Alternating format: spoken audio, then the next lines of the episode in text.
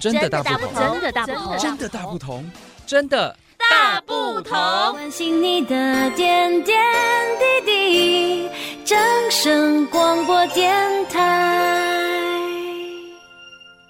各位听众朋友们，大家好，我是阿玲杨瑞玲。每年四月到六月是萤火虫的观赏高峰期。萤火虫俗称灰金钩，全球有两千多种，台湾约有六十多种。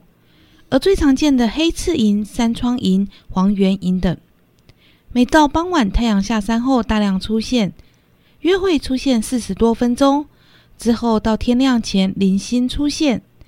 出现数量最多的季节，也就是四月到六月，萤火虫种类最多，数量也最多。夏季的七八月以及年底还有二季会出现，不过萤火虫的种类不多。在今天节目中，我们就来认识萤火虫。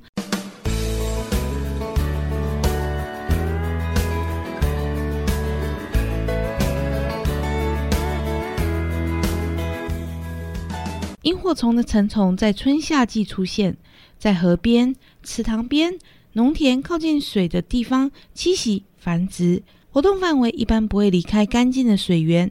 它很怕强光，白天的时候会躲在树叶底下。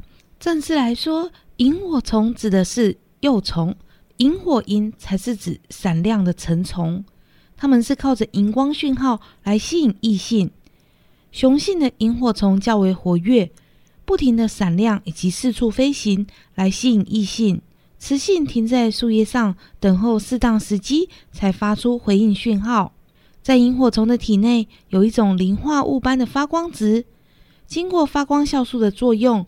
会引起一连串的化学反应，它发出的能量只有大约一成多会转为热能，其他大多变作光能。每一种萤火虫发光颜色和频率都不同，它们闪着特定的节奏，就像是彼此在互通讯息。雄虫更是利用亮光找寻雌虫，进而达成交尾的目的。萤火虫发光的目的不止求偶，也有警戒的目的。可以驱敌，警告敌人不可靠近。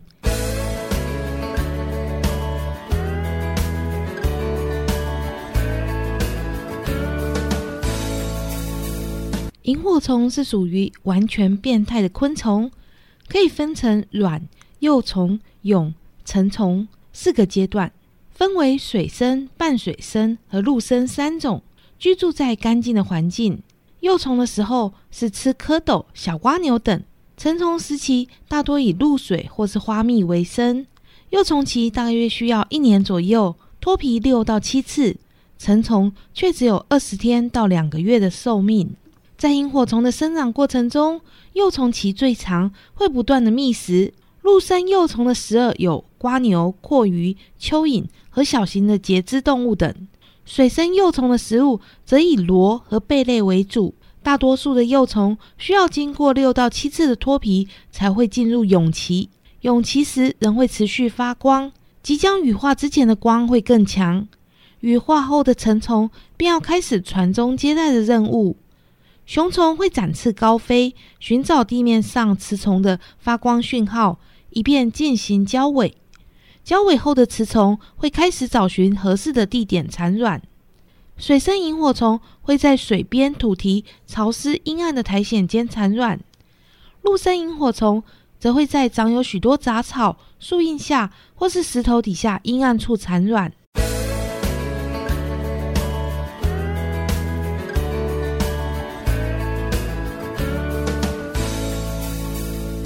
萤火虫的栖息需要在没有污染、没有破坏的自然环境中。如果萤火虫数量大量减少，可能是因为环境的污染，或是山坡地的滥垦滥伐，造成保育地的破坏。大部分萤火虫消失的原因有河川污染、工厂废水的排放、农药大量的使用、山坡地和沼泽地的开发、萤火虫以及其食饵失去栖息的环境、都市化的影响。光害使得萤火虫无法交性而交配，因为萤火虫发光是为了求偶。而现在的照明设备使得萤火虫无法顺利交配，还有外来动物的引进，河川整治不当，河岸变成护堤，使得萤火虫无法产卵，没有地方化蛹，也没有地方隐藏休息。另外，山坡地的开发会使得河流的污泥量增加，水量变大，湿地变少，也不适合萤火虫生存。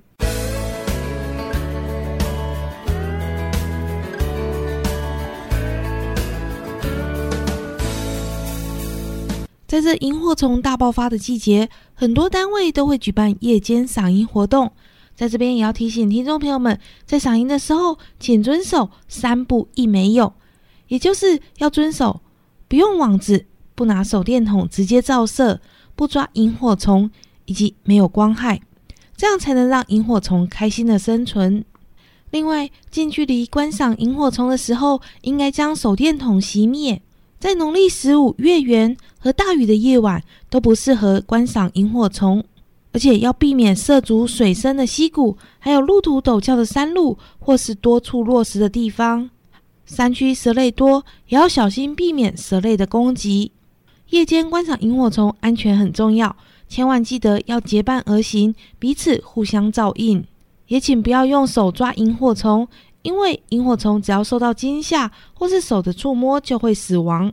因为萤火虫大多躲藏在山上，想要前往观赏萤火虫，建议大家多带一件外套，穿着方便行走的鞋子，带手电筒，手电筒上要包着红色的玻璃纸。还有，千万不要大声喧哗，不然萤火虫就会躲起来哟。在这边，阿玲要祝福各位听众朋友们都能拥有自然、健康、快乐的美好生活。拜拜。